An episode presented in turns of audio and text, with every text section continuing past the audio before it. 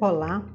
Hoje é dia de conhecermos melhor a parte neurológica das crianças com a síndrome de Edwards ou trissomia do cromossomo 18. Nós vamos ouvir Dr. Natanael Lourenço Mota, que é neurologista em algumas cidades do estado de Minas Gerais. Você também pode assistir a palestra de Dr. Natanael no nosso canal youtube.com barra trissomia 18.